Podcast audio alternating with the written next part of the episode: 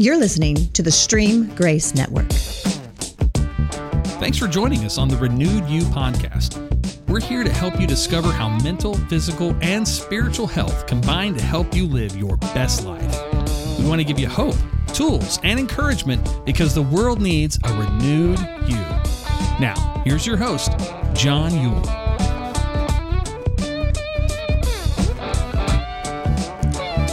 Hey, hey, hey, everybody out there in podcast land. Thank you for joining us for the next edition of the Renewed You podcast. We are dedicated to helping us all improve ourselves physically, spiritually, and mentally so we can live the life God designed us to live. So thanks for joining the journey with me today. Of course, I got my buddy, my friend, my partner, and I would say in crime, but just not always in crime. But anyway, I got Jeremy Griffin with me. What's up, Jay? Uh, nothing. Nothing. nothing's up. Nothing's up. I'm just glad that we're not always criminals. Just I only know, part of the time. but it's kind of what else are you supposed to say? Partner in I crime. think crime is fair enough. I mean, I'm sure there's some minor crimes that I commit from time to time that I just don't realize. I mean, nothing that's going to send me to jail for multiple years. yeah, right. Maybe if I get caught. I, If you I get know. caught, that's true. but Sometimes I think, am I money laundering? Because like I'm not sure the definition's so you know. I don't know. Just just launder some this way. Well, the problem is like when it happens, I usually hear it in the dryer, and it's Oh, just yeah. it's just clink clink clink clink I clink know. clink because I don't do the folders. I mean, if I have any cash on me, it's never cash. It's Hey, coin. dude, the one thing you will not find around my house are dirty pennies because they get washed really Yeah. well in the Yeah. wash. hey, I'm so glad you guys are with us. Thanks for joining me, Jeremy, and helping me out today. Um, I got a great friend uh, that I'm excited to introduce you to. I've known this young man um, for several years, worked with him um, through uh, teaching at a Christian school, and he's had a huge impact on two of my three students, and uh, will soon get to impact on my third kid, and uh, in a greater way. And I'm excited about that. Uh, Mr. Zachary Lowe, how you doing, Zach? Doing great, man. Thanks for having me. Hey, I'm glad to have you, man. Thanks for uh, being on our podcast. Um, why don't you start off just telling people a little bit about you, your background, and uh, start us on your story. You know, way way back when. How much time do you have?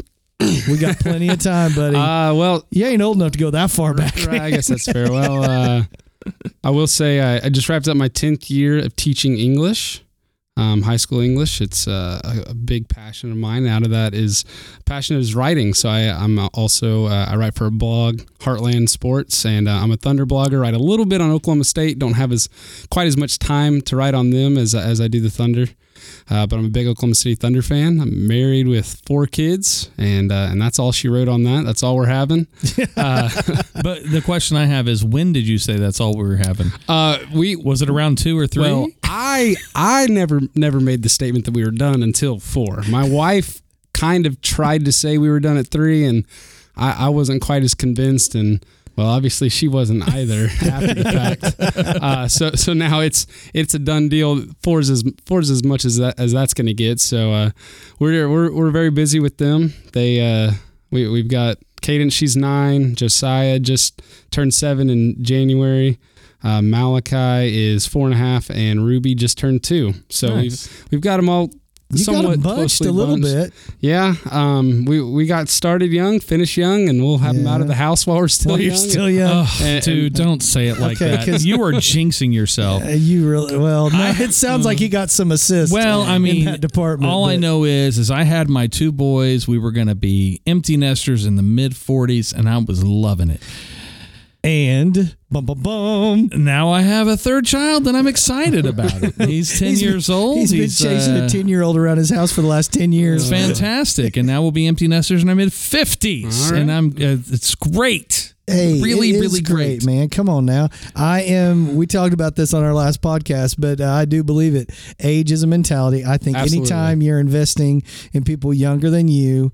Um, it helps to keep you young. That's why I like keeping Jeremy around because he, he's he's a little bit younger. Than You know, the opposite also rings true, man. It's like playing up to up or down to who you're playing with at golf, right? yeah. I mean, the only time I ever shot below 100 was when I was playing with guys who shot, Shot in the 80s. Go out there with my buddies, and I'm like, 130. How'd that happen? oh man. Uh, so you're a dad, obviously. So talk. Let's start before you get to the kids. Uh, what was your background as a kid growing up? I mean, did you grow up with a teacher? Uh, are you in a family of teachers? I mean, what what was that? I was born in the third row of our church. Not not really, not really. Holy Uh, cow! I was I was born on a Friday, and I can't say we were in church on Sunday. Wow. Um, just the type of church we. My dad was a pastor of at the time. Uh, he now was. A, wait a minute. I didn't know you were a PK. uh, I, I was. He he was a pastor till I was in my early teens, Yeah. and uh, then he did some. He, he was an associate pastor, not a formal position or Yeah. anything like that, and then um, got got out of the the titled ministry, I guess you would. He, my my parents very much live a life of ministry, and uh, so. Uh, yeah, I, I grew up in the church. We were in the church. If the doors were open, we were in there. Yeah. Um, and so I grew up. Always had a love for church. Um, and I've I've really never not been in church. So I very much have a church background, and uh, I'm I'm blessed because of that. Come from a a, a line of um, godly men and women, Mhm. and I'm blessed because of that. My mom is a teacher, and she is actually my inspiration on why I became a teacher. She um, she stayed at home with me and my younger brother and sister. Uh, and my dad was a pastor, so we lived a very frugal lifestyle for many many years, and then. Um, she homeschooled us for uh, homeschooled me till I was in fifth grade. My brother was in, uh, I think he wrapped up third, and my sister wrapped up kindergarten. And then we we went to a private Christian school. Um, just by God's providence, He worked it out with a with a scholarship situation that allowed us to go. yeah. And my mom actually went back to school as an adult to become a teacher. Um, she literally started from scratch. She did not have anything to her name as far as credits went. I went all four years, was an outstanding student, graduated, and she started teaching at the school that I attended, and she was there all the way up till I graduated. She's still there to this day. What does she teach? uh, her now she's the elementary principal actually, and so the one thing that she teaches is a sixth grade government class. She was a sixth grade teacher for a little over a decade. Um, government, U.S. government, that's her that's her thing. She she loves it. She takes the sixth grade every year on a trip to Washington D.C. and Philadelphia, and she's like one of those Wow. tour guides. She has a uh, one of those pocket speakers actually that she carries around with a headset so everybody can hear because they take a good sized group. Yeah, and she loves it. She's she's all about. Um, she she jokes around even though she's serious that there's two documents that she carries with her everywhere. That's God's word and the U.S. Constitution. So uh, she always has those on her person. But she's really big into government and her her passion for teaching, her love for kids. Um, really that that rubbed off on me. Uh, seeing that she cared about sixth graders, I feel like if you actually like sixth graders, then you are called by God to Uh, do so. that is so true. Um, that is not my my age group, and you know I'm I'm still a couple years away from having a kid in that in that age range. But to do what she did for so many years and s- still do, she absolutely loves it. And They start Uh, to smell. yeah, real quick. Really, like it, it starts kicking in into fourth grade, into fifth, and then it's like at its peak at sixth grade. I And- remember, yeah, that's bad. And a lot of them still haven't quite found a bar of deodorant, right. fallen into a shower or anything Right. like that. So they're still learning. Uh, But that's definitely not my age range. She did inspire me to be a teacher, and I loved English, so I and I love reading and writing. So I just figured that was that was where God was calling me, and uh, I really do prefer the high school age range. I, I think when I started teaching, that was because that was how closely removed I was. I, I felt like I could relate to a lot of them, and um, now as I'm getting a little older, uh, they try to make me feel really old. But like you said, it's a mentality it really is. and uh, I, I try to stay in the know um, for the good and the bad reasons for their sake of, of what's going on in society. So you're saying you do have a TikTok account? uh, I have an account as of just a few months ago. Actually, Okay. I, I held out for as long as I could. Good on you, man. I my wife sucked me in. That's my problem. I had some friends that kept sending me video, and they're younger. They're former students, uh, so they're about five, six years younger than I am. They sent me. They would send me videos all the time, and they were funny. And I was like, "All right, I got to check this out." And so now I've got my little time waster that I try uh, not to spend too much time on, but Jeremy, I think averages what an hour. I don't I don't like to talk about it, but I, I will say this. I, I cursed my wife a number of times because she's sitting there laughing. She'll she this is how it started. She just leaned over with her phone and said, Hey, watch this video. Three hours later, she's asleep and I'm still scrolling. I'm like, what just What has happened? happened? I feel that. Yeah. I have yet to venture into the TikTok Don't world. do it, dude. I'm just afraid that I'll get stuck. All I you know is I know how to do some useless dances poorly. Uh, I know songs I shouldn't know, and I learned cooking tips that I'll never actually. So is do. that what the kids are doing when I go to these volleyball? Don't ever start any sentence with "Is that what the kids are doing?" Just well, I'm sorry, but I mean, I walk. We'll go through the volleyball area, and there'll be they'll have their phone up there, and there'll be a couple of them sitting there dancing around. Are they recording it? More than get- likely doing. So I have not ventured into the dancing TikTok. I, I've not. I mean, I'm not saying I would do it right. publicly. I've got my, you you know, you've got your personal feed, and I don't know what the algorithm is they figured out, but I guess they've realized they've heard me talk about how that's not my thing. So when I see the kids doing what looks like some sort of tick or twitch, Yeah. that's they're they're they're working on their dances. So that's I'm I'm along the line of some of the cooking stuff. You know, I'll save those for to never use. Right. Um, some of the Some of the best meals I've never had. uh, exactly. Right there on some some of the DIY projects around the house. I've learned so much that I will never use, and uh, I, I follow. You know, I'm a gamer, so I, I, I like to watch some. Um, some different Call of Duty clips, guys that are way better than I am, Yeah. and I try to learn some things from there. And then obviously a bunch of the the sports clips. I'm a, I'm a big uh, UFC fan, so I, I check out some of that stuff. And then some of my favorite. These are the ones that my wife really enjoys. Is the uh, the married couple pranksters Yeah. where they get each other. Mm, Um, I she she doesn't have a TikTok account, but we'll sit and we'll we'll watch them sometimes. And she loves the ones where it's the the married couples that are you know joking back and forth with whatever reason. So I'm always thinking like you know I feel like I could be making money off off my marriage. Yeah, Uh, right. I just don't have the the the wherewithal to remember to record things. But I'm like I totally do so much of this stuff. yeah.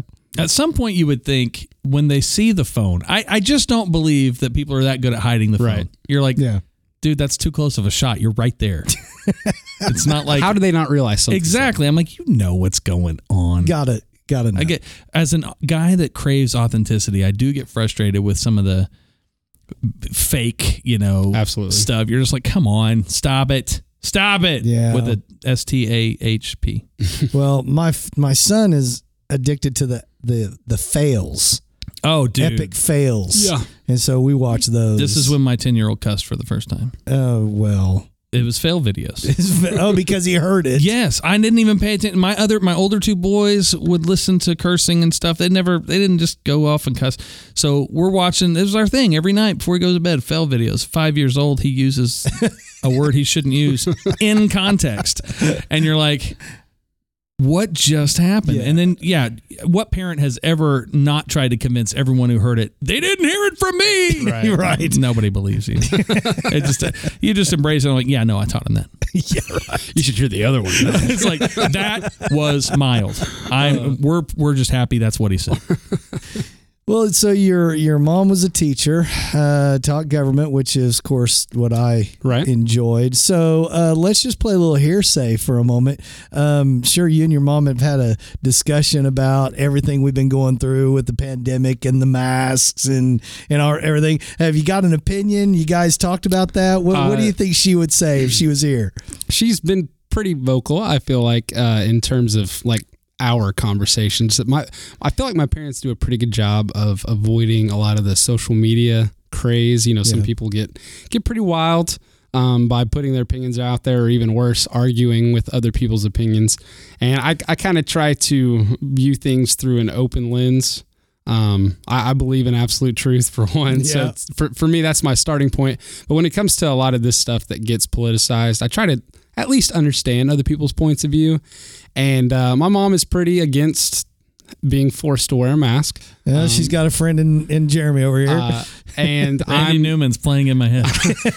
Got a friend. in- Okay. I'm uh, I'm not a fan of being forced to do anything, yeah. uh, even if it is for my good. If I want to be stupid and make a mistake, Students, let me. That Students who are listening, he is not talking about homework or writing papers. Absolutely. He absolutely not is talking about that, just not for, For him. right. Uh, but as far as for, for me, I, I decided pretty early on that if it was going to be required, whether it be on a, a national level, an institutional level, or even just a personal preference, I'm around somebody, I was going to try to take that into consideration. Um, it's not that big of a deal. And at the same time, when people say that, there is a caveat of when does it become a big deal? Right. So uh, for the- for the longest time, it really became natural for me to just wear it because I was trying to comply and um, I don't want to say just get along because that's not really my style. Is just to just to get along. I, I wanted I want things to be done with purpose, and I want to, especially in, with, with people and dealing with people, relationally speaking, I want there to be an understanding of why we're doing what we're doing. And uh, now that a lot of the mandates have gone away, I've gotten away from wearing it about as much as possible. And if I'm in a place where I can, where it's not necessarily required, but I can tell basically everybody is, if I've got it on me, then I'll slip it on. Just Yeah. you know, that way nobody else is is freaking out or anything. Um, I'm you know I'm not in the crowd that's vaccinated, so there's always that stigma Yeah. uh, uh, of it all. So again, I'm not trying to um not trying to start any riots No, or no, no, do anything crazy like that. I think it's interesting as a as somebody who loves government, how that government, as far as in the classical sense of what I believe our founders intended. right. Um, I think it's it's interesting. You talk to people that love government from that vantage point, and they don't look at it as a health issue necessarily. It's more of a, hey, uh, what about liberties? And everybody's got rights. That's what we we got this whole thing for.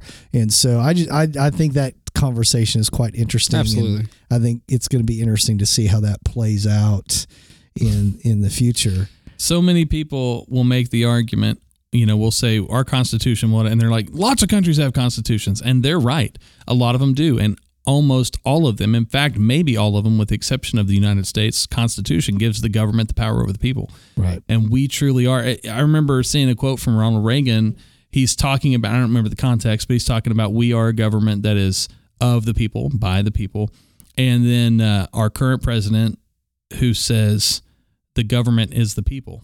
Well, that's true if we are truly of if it's of the people, but if uh, if they don't have a seat at the table, and I think that's been my frustration in p- politics for years is that I mean, who's really represented? If you look at Washington right now, for the most part, extremists are represented, not Yeah. not the people who make up the bulk of this nation. it's just like what?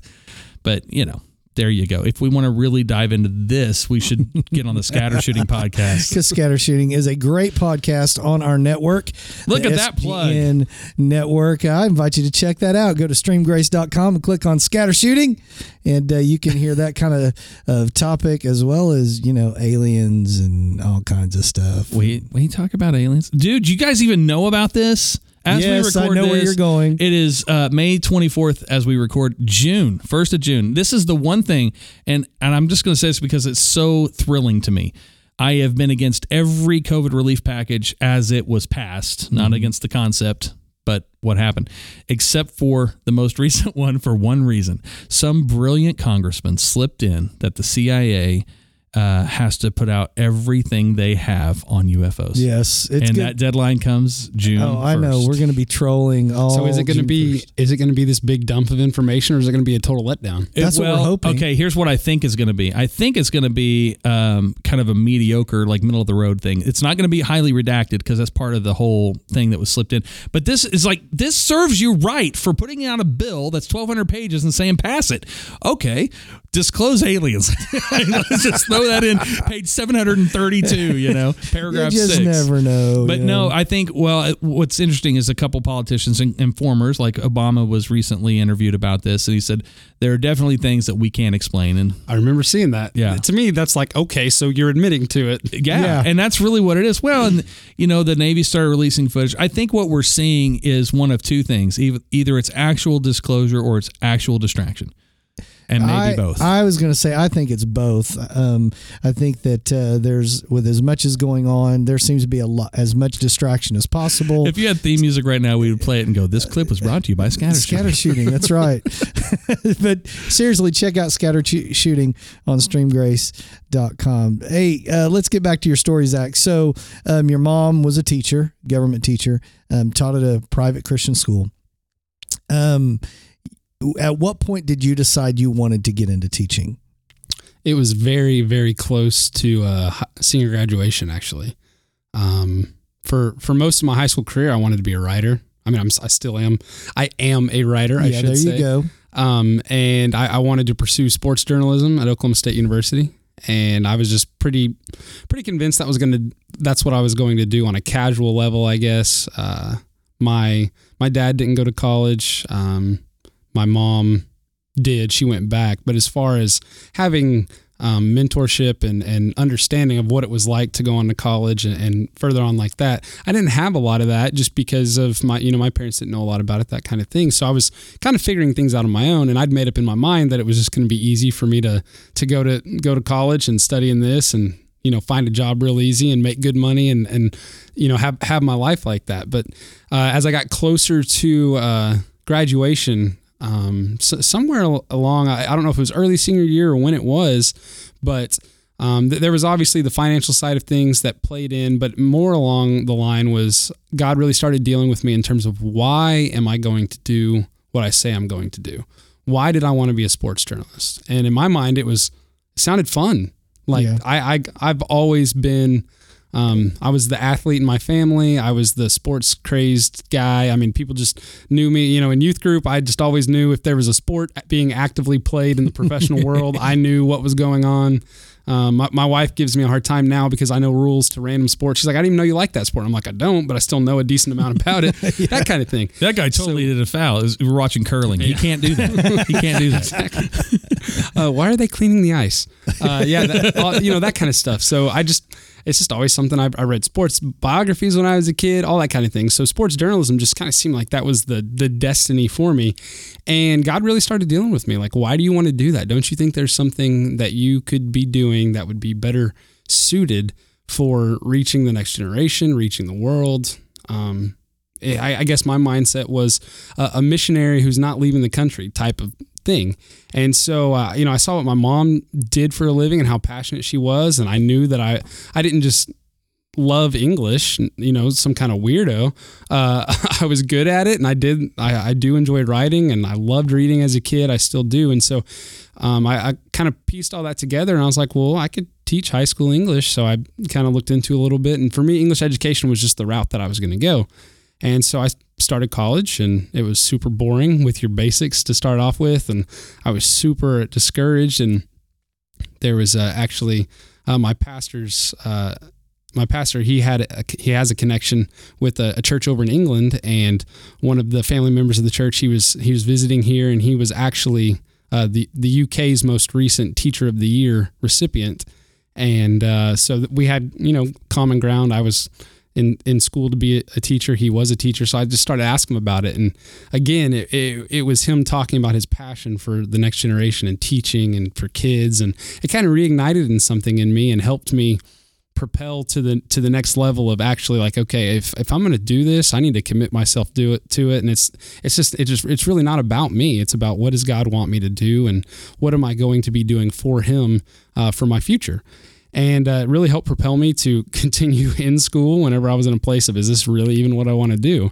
And uh, you know, f- finished out, finished out strong, and uh, I did my student teaching in a public school, and I was heavily considered teaching in public school. And my mom, you know, she's a private school teacher, really wanted me to uh, teach at a private school. My pastor, who is heavily involved in our church's private school, he, he was wanting me to come apply there, and so it just so happened to work out that um, there was an English teacher that left. I had an English degree. So I came in and I interviewed, and it was one of those things where uh, I, I, don't know if the interview was more of a formality because they knew they wanted me, or for me, it was something I took very seriously. I was incredibly nervous. I still remember it very well, but um, everything just kind of started to feel right in a sense. And it was one of those things that you know whenever you're really seeking to be spirit led you just kind of know this is this is this is right and so it's from from day one i called it my dream job and i still yeah, consider it to be my still do consider I, it your dream job. i job, do and it's it's one of those things that the last couple years i've even started to consider you know maybe this isn't what i'll be doing until the day i die mm. but uh, for now this is where god's called me and i love doing it and i'm going to keep doing it for as long as he has me as long as he has me to do it then i'm going to do it and i'm going to uh, I'm going to give it my best. And I do love it. Um, there obviously there are days where I'm like, man, whose whose kids are these? those, yeah, right. Those kinds of things. But um, for me, uh, teach, one one of the benefits of teaching in a private school, uh, first off, my administration they trust me to teach what I teach, so I, I don't I'm not forced to you know, cover this or that or whatever. I've proven that I'm qualified. I know what I'm doing, and and I, I cover what I need to cover. But as far as like uh, what books we read in class, I, I have a lot of flexibility with that, which I love. Um, I, I like to add stuff and swap things out, and you know, whatever I've been feeling the last year, Right. I'm if, if I want to teach it, I'm going to teach it. And like for example, uh, with with the juniors with my junior class, we just read uh, Bob Goff's two books, Love Does, and then Everybody Always. And then after we read Everybody Always, we actually called him and he answered. And it was a very cool moment for me. He's one of my favorite authors. So it was cool for me. The kids had a blast with it because we got to, you know, he talks about people calling him and then we got to call him. So. Um, it was it was cool to get to do all that and to see the see a whole class actually care uh, about a, a topic that I care about so much, and just get to. I mean, this is what I get to do. I get to teach about something that I love. Um, not not everybody gets to do that, so it's it's uh, again, it, it is a dream job for me, and I love doing it. So obviously, uh, if you're listening, you can kind of sense the passion that Zach has for teaching. But uh, what's been some of the dark sides? What What's been some of the down downsides of what you've of pursuing your passion? Early on, it's uh, it was super frustrating for me when I would put so much time and effort into presenting a lesson or a concept or whatever it is, and then like the whole class just doesn't get it, Yeah, or uh, or they clearly don't care. Even even now, there's still you know uh, I feel like seniors can be some of the worst because they're on their way out and and they know uh, it. and they know, and God love them, but they're uh, they tend to fall asleep in class. And you know, I I have kids that fall asleep in all of my classes, and so I always ask them the question: Am I boring? Because I like I know I'm I really don't think I am. I I, I love the content. I'm I'm picking selections that I know are interesting because I enjoy them and I feel like I'm animated enough and I care about it enough to to at least hold your attention for you know a half an hour. So what is it? And they're like.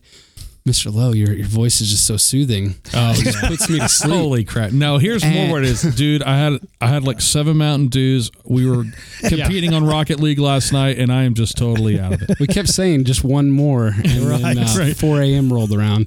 Like I, I, and that's the thing. I get it. They're kids. They're so. I, for me, it was learning not to take it personally. Yeah, Um, because I did. There were times where I, I, my very first year, I had a whole class, um, pretty much an entire class fail a test, and I had to go back and like, okay, where did I fail? What did I do wrong?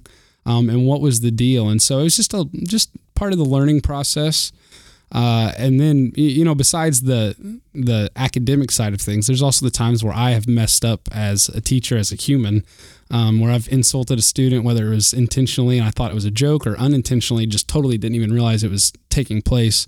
So uh, I've tried to make sure that I've taken those opportunities to apologize, whether it's privately, publicly, or both, just to let them know, hey, I'm a I'm a human. I fail just like you guys do, but um, it's super important to me um, as a teacher, as a man of God, as a father, that you know my own kids recognize whenever I mess up, I need to own that, right. and people need to see that it's it's okay. First off, to not be perfect. I have students that are totally obsessed with getting a 100 on every single thing that they do.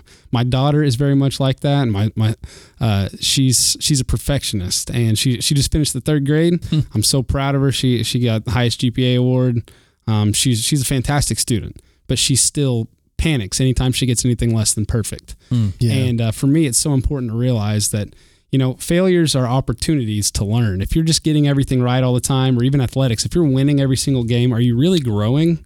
Are you getting better? Uh, and if you look at you know the spiritual side of things, if I'm if I'm perfect, d- then I don't need God. It's as simple as that. So for me, um, as I grow older, I try to lean into that a little bit more. Be and like you're talking, you were talking about authenticity earlier. It's so important to be authentic with kids and just be transparent about failures. It happens. We all do it, and uh, just being being willing to apologize. And you know, nobody likes. I don't know anybody that likes to apologize, um, but it does get easier the more you're able to do it.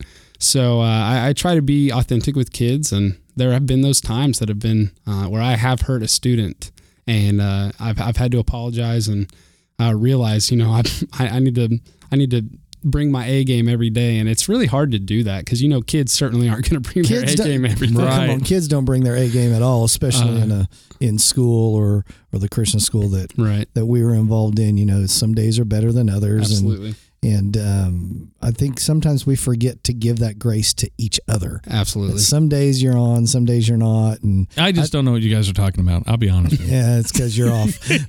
um, I think that that's what being authentic though is. Mhm. Is um, there are those days where man, maybe you're not feeling it, but you got to go act like you are. Yeah. You know, you got to you got to do your job, but then also have that safety to just have somebody around and go, dude, just pray for me today because I'm I'm not feeling this For today," sure. You know, and um, I know that that you do that for other people there at the school.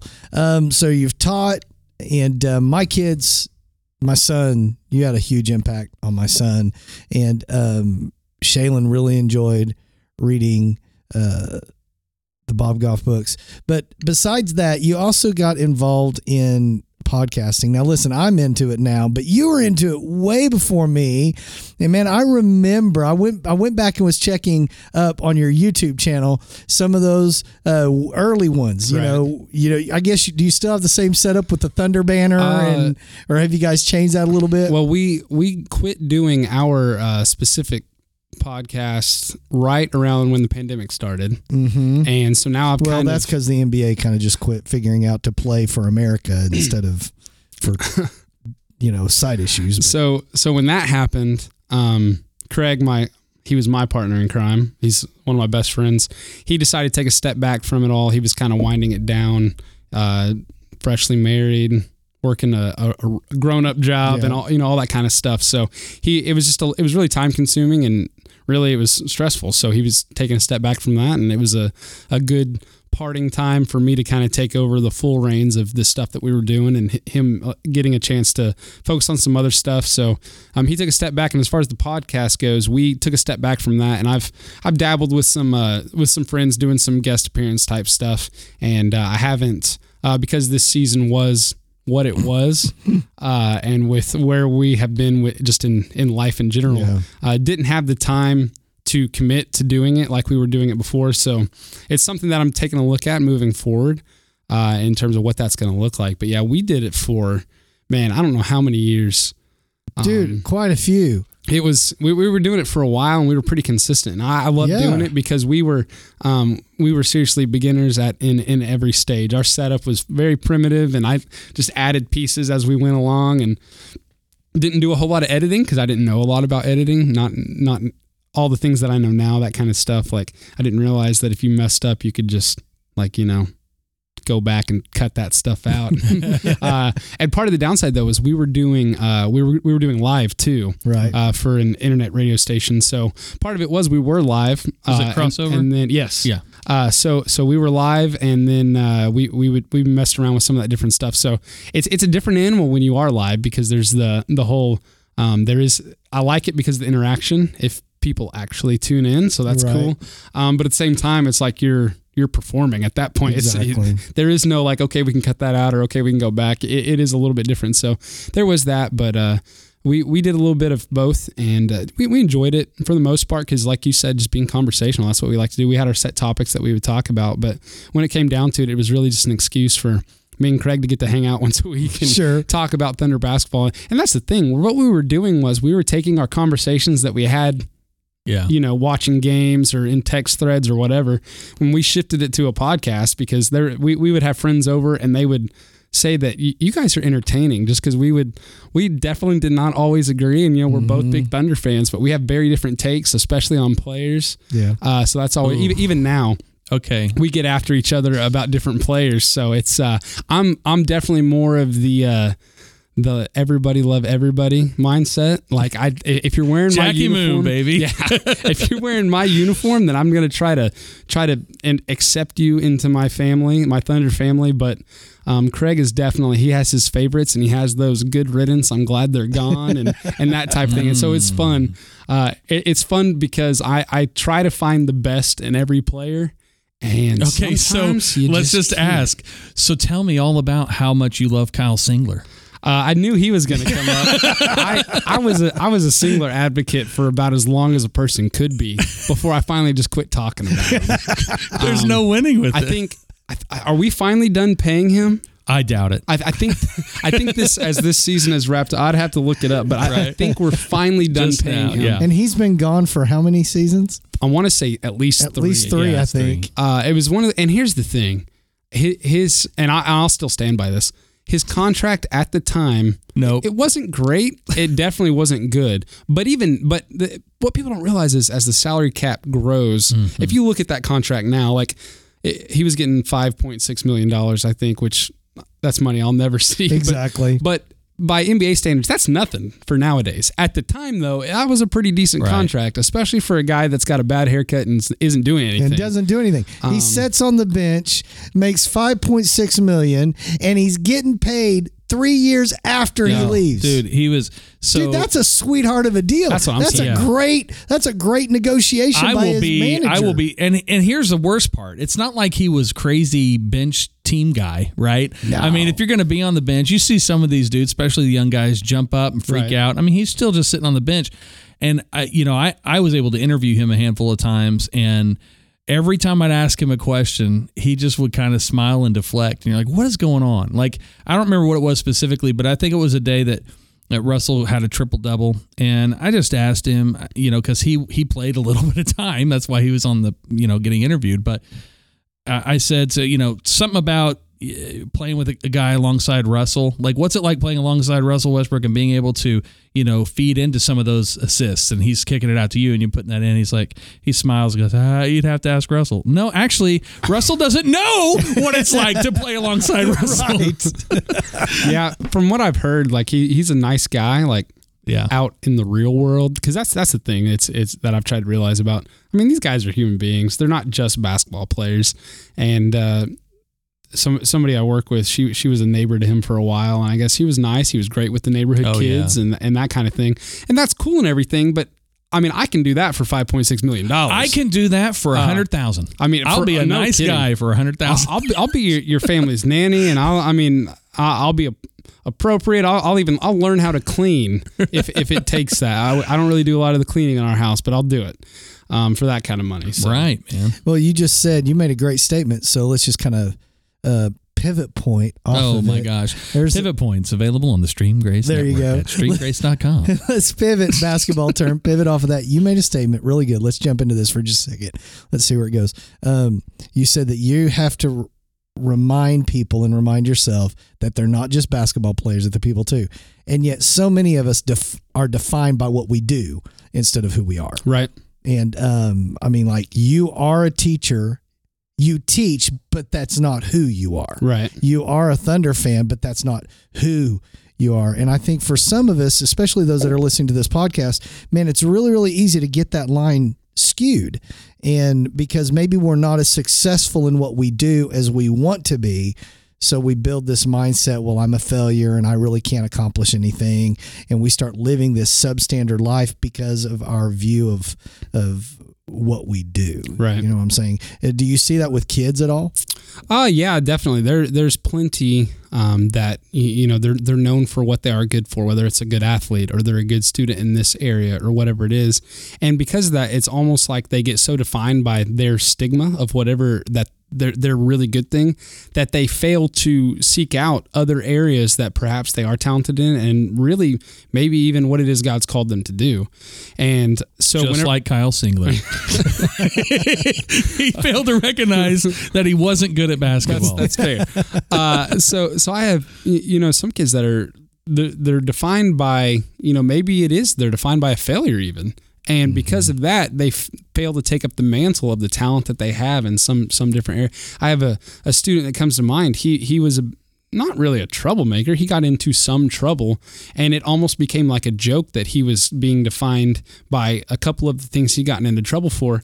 And I realized uh, that he was a really good writer. And so I, it was over Christmas break, I think, I, that I realized it. So I wasn't going to see him in person. I just shot him an email and I CC'd his parents on there because I wanted them to see. I was like, hey, man, you're a really good writer. Um, I expect more out of you moving forward. There's no reason that you shouldn't be up to this standard on a regular basis. And it kind of, um, I, I wanted to make sure that I complimented him and I challenged him, called him out on it, and you know wanted him to elevate to to another level. And as a result, he came back and he was like, why did you send that? E-? Like, why did you tell my parents that? And I was like, because I wanted them to know that you're not a complete failure. For no, not really. Uh, but I, I wanted them to see that I noticed something in you, and I expect that out of you. And for me as a teacher, that's definitely something I try to. As as a coach as well, I want to highlight what they're doing well, even when they're not Right. doing a lot well. And I, I want to continue to call those things out of them, pull those things out of them, especially if it's something that they're not known for. Yeah. Um, like there are uh, there, there are athletes that they're really good at at their sport, but they're a good leader. Even if they're not speaking in the huddle, even if they're not like the hype man, but they they encourage their teammates, and it's like um, sometimes you look only at the highlight level stuff, and that's what the world looks like. That's what the world looks at. Uh, it takes a coach to really notice the little things. And so, uh, you know, when kids are building a highlight film, they, they always want to do it like the scoring plays and, and the big stuff. And it's like, you have to realize recruiting coaches, they're going to be looking for t- taking care of the little things. Are you passing the ball well? Are you setting screens well? Those, those types of things. So when it comes to just students in general or, or, or players, I try to find those things that, that they do that aren't going to get noticed and try to pull the, pull those out and let them know about it. And again, especially the kids that don't feel like they have any talent at all.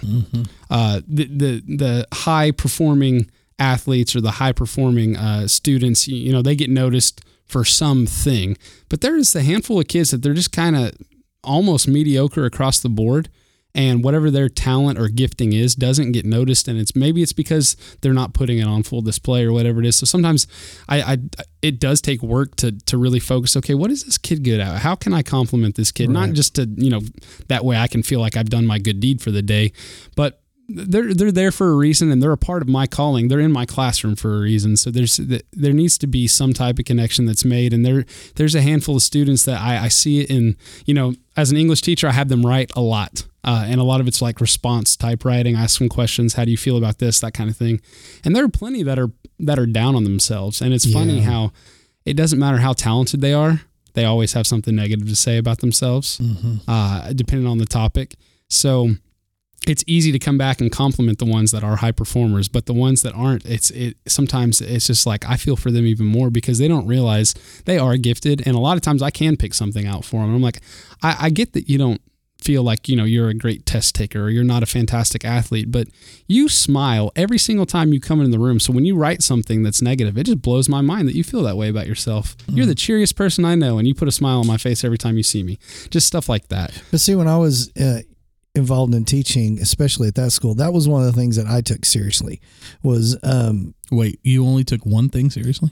I said one of the things I took seriously. Oh, that's right. You take Um, everything seriously. but I do. But um, was there is that core group that's going to get recognized because of what they do, Mm-hmm. but yet that's not always the the best example of those that are going to succeed in life. Absolutely. Um, one of the pictures I used to show um, to the juniors when I would talk about, you know, living a, a legacy, not letting people define you today uh, to determine your future, is a picture of Bill Gates riding a bicycle. Have you guys seen this picture? I have not. Okay, he was a teenager and he was riding. You, you know those motorcycles, Jeremy, where the tire is way out in front. Chopper. Yeah, okay, it's a chopper. So he was on a banana seat bicycle that looked like a chopper and just frizzy old hair with glasses and just really poor clothes. There is no way looking at that picture, none of the kids ever guessed that guy was going to become the wealthiest man in the world. Right. Okay, because who we are as a kid. Did you say the deadliest man in the world? No, I said Oh. no, stop it. Uh, wealthiest man in the world is going to be this guy.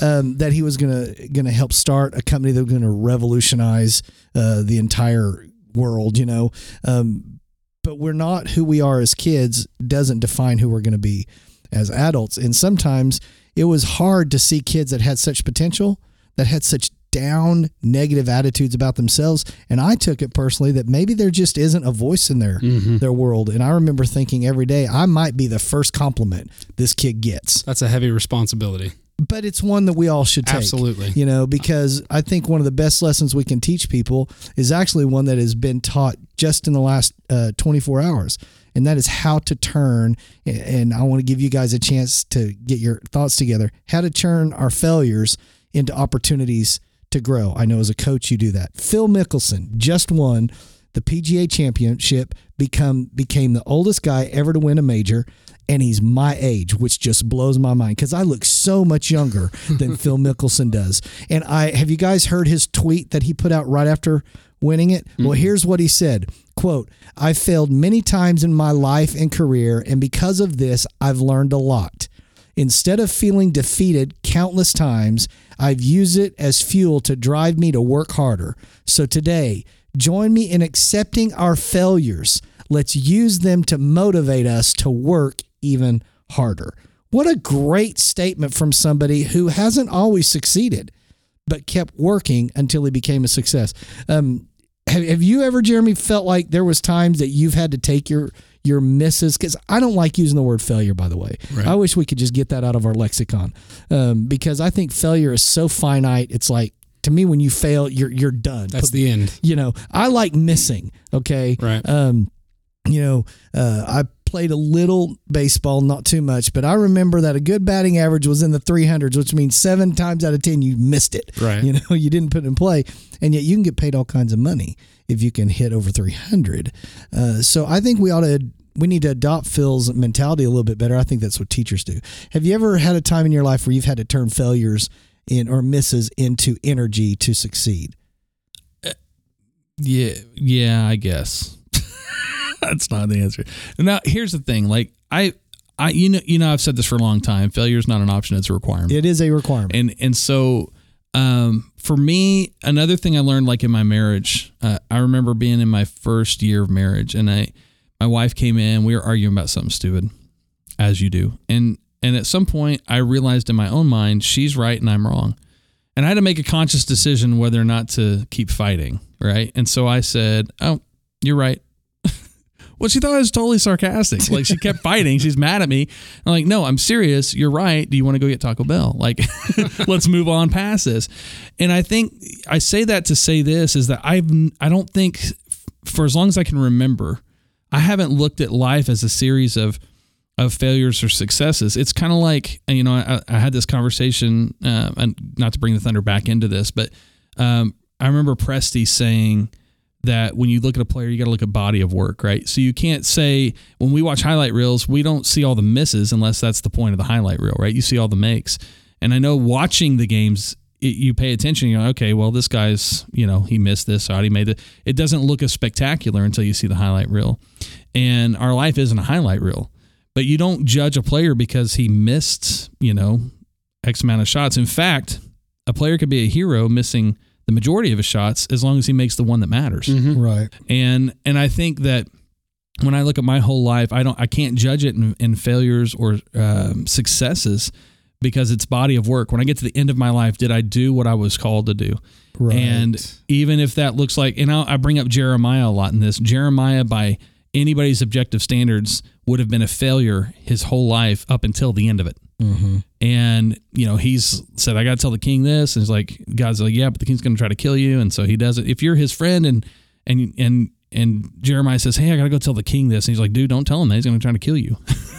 and then you see that happen. What's his friend going to say? He's like, "I told you," and he li- mm-hmm. he runs his whole life. Was he wrong? No. I mean, we know because of body of work. We know because with the end of the story, Right. where his impact was. So I, I think that the key is we've got to, to your point. I mean, we've got to stop thinking in those terms, even in terms to me of missing. To me, a missed moment is a moment where I knew what I was supposed to do and didn't. And I think it's the character that comes in. You guys talk about having impact in kids' lives, and the ones that are under celebrated. I think it's every bit as important uh, to help those who are over celebrated um, to not allow their talent to outrun their character because that's too easy for us to do. I mean, you you look at especially NBA players. You know, we've been around them a lot, so you're you see these guys. You're like, okay, their talent has clearly outrun their character. They they're too talented that they just don't have that character going. And so I, I think it's important when you have people around you that are super talented to really make sure that their character stays in line and recognize that their talent doesn't define them any more than their lack someone else's Right. lack of talent doesn't define them. That's good. Uh, what about you, man? When you have you ever had to build on a uh, on something that maybe some people would view as a miss, and yet you kept going and learned to to to get better? I don't know if I can think of necessarily a specific incident. Maybe it's because there's been so many of. Them. oh, now you're talking my life right there. Uh, one of my favorite quotes, uh, I apply this a lot really in coaching, is you either win or you learn. That's and That's good. I coach. I'm the head coach for JV basketball, and because of I, you know, I was really blessed this last season with um, some incredibly talented young guys. Um, our, our varsity program is going to be good for quite some time, as long as these guys stick around, which I think they will. They're very talented, and because of that, because of the the level of competition that we play at a lot of times, we were slapping some teams by 30, 40 points. And you know everybody's having a good time. We're scoring. Everybody's getting you know getting their stats and everything. And I'm I'm over on the bench. I'm bored. After, after like the first quarter, I'm like, okay, I see how this is going to go. And, you know, I, I don't just quit coaching. I still focus on, hey, what are some things we can work on and continue to get better? And it, it's kind of hard to do that. But then you come and we're about three quarters of the way into the season and we play the best teams that we're going to be playing all season, really. And uh, we lose some close games. And I'm really frustrated because going into it, I knew what our weaknesses were. I addressed our weaknesses before the game and at halftime, and we still couldn't make the adjustments necessary. And uh, it kind of brought them down a little bit to reality to realize we're not invincible. We still need to improve. We need to get better and, and continue to get better. And as a result, we were able to go on and, and finish the season strong. And I, I think that's that, that's just part of what it is is being self aware enough to understand what your weaknesses are, and as a result, trying to prepare for those ahead of time is so important. Um, I, I just know like uh, in, my marriage, like there's certain things that my wife is so much better at than I am. She's I, I'm a lot more short fused. I lose my temper a lot more so than she does, and she is not a great disciplinarian at all. So the balance there is she she brings a lot more of the the loving side to things, and I bring the the firmer hand of justice, if you will, um, to make sure that our kids are, are learning properly and being able to move forward. So it's a constant uh, give and take for us. Of I'm she's learning how to be more of the disciplinarian. I'm learning to not be so harsh on my kids because at, at the end of the day, they're they're kids They're just kids. and uh, I, I love the uh, I I love the fact that Father God is Father God. Uh, I didn't really understand that until I became a father, and I get it so much more now. That you know, I'm upset with my kids when they mess up, but it's not because like, oh, look at you, you're a failure. It's because there's just I have something better for you. Why will you not just listen to me? And regularly, I hear God saying, I have something better for you. Why will you not just listen to me? So um, that correlation is so important to me. Understanding that uh, God looks at me in an even better light than the way that I look at my own kids. So it's it's there is the encouragement to like you said, just keep going and the full body of work. I, I, I like looking at it that way. It's, it's not just just because you make a mistake doesn't mean you are a mistake, and just because Right. you, you you know you messed up, you failed temporarily, that does not mean you are a failure. I love your statement that you made just a minute ago about. Um, let me see if I'm saying it correctly. That that you were you weren't frustrated that the team lost. You, it sounds like you're more frustrated that they didn't make the adjustment and play up to their potential. Absolutely. And as you were saying that, I was I, the thought just came into my mind. So here we go, at preacher mode for a minute. I really think we got to grab a hold of the fact that that's. I really think that's how God looks at us.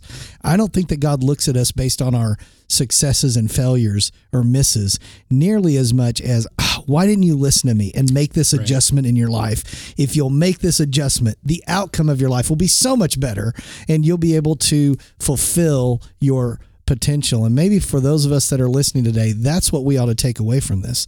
God has put people in your life that believe in you, that see your potential. We got to learn to listen to those voices more than we listen to the discounting voices in our head.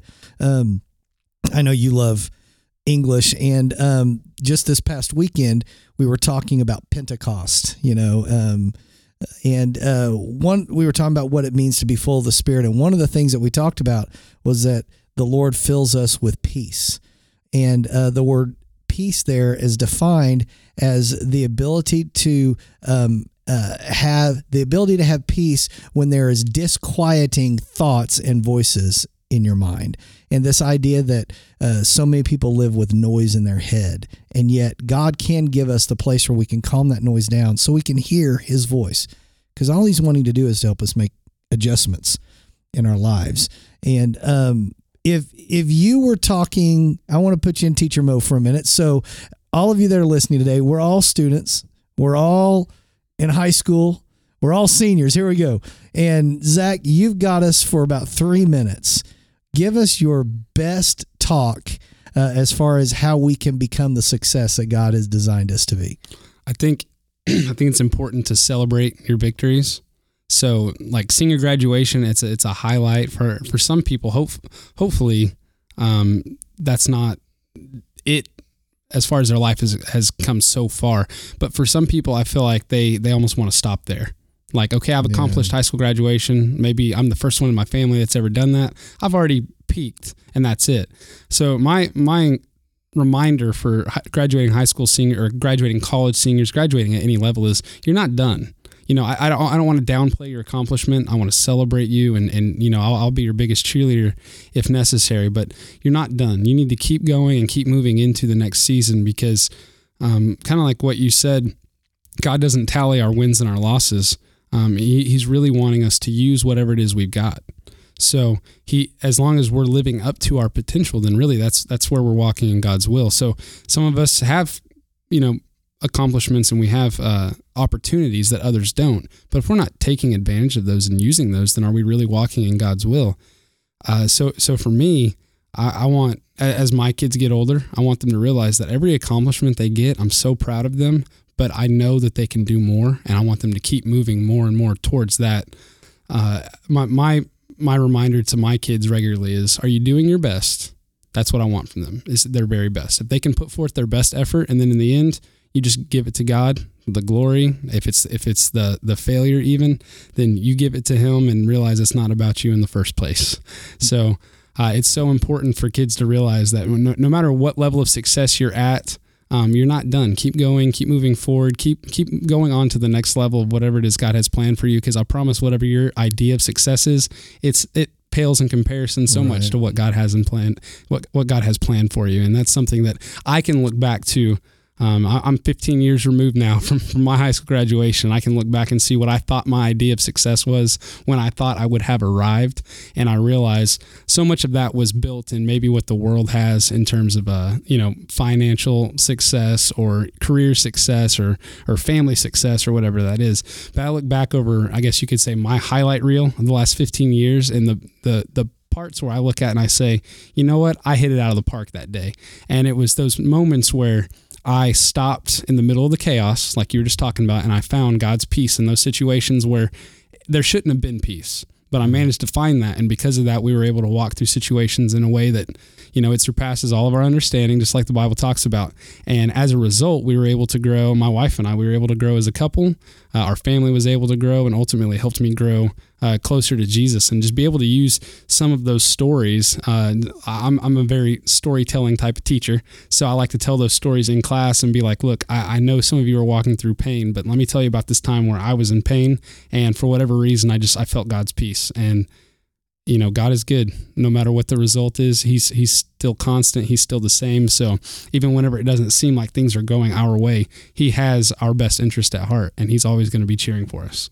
Man, that's right, man. Dude, thanks for being with me today. If you want to find out more about Zach Lowe, let me encourage you to check out his blog at heartland-sports dot com. And uh, he writes for the thunder blog he he writes a little bit stuff about OSU. There's not much for OSU to. we, uh, wow. We've got a lot. I'll tell you right now. We've got uh, a couple of Oklahoma writers, University of Oklahoma writers, and they are on top of. Especially if you're a softball fan oh, right now, they're on top of all the softball coverage. So I'm telling you, man. You, hey, man, I'm excited because I love college softball. I know punch a man card, but I'm excited that three of the remaining 16 teams are really close to here. You got Oklahoma, Oklahoma State, Texas, mm-hmm. who are each getting ready to play each other, right? Yeah, which is crazy in and of itself. But the thought that we could have the chance to have Oklahoma and Oklahoma State at the College World Series. Come on, man. And we that hosted be, here in Oklahoma and City. we hosted in Oklahoma City, and they're on the same side of the bracket. Sounds right. rigged. I'm just saying, dude. I'm just. I think it's going to be great.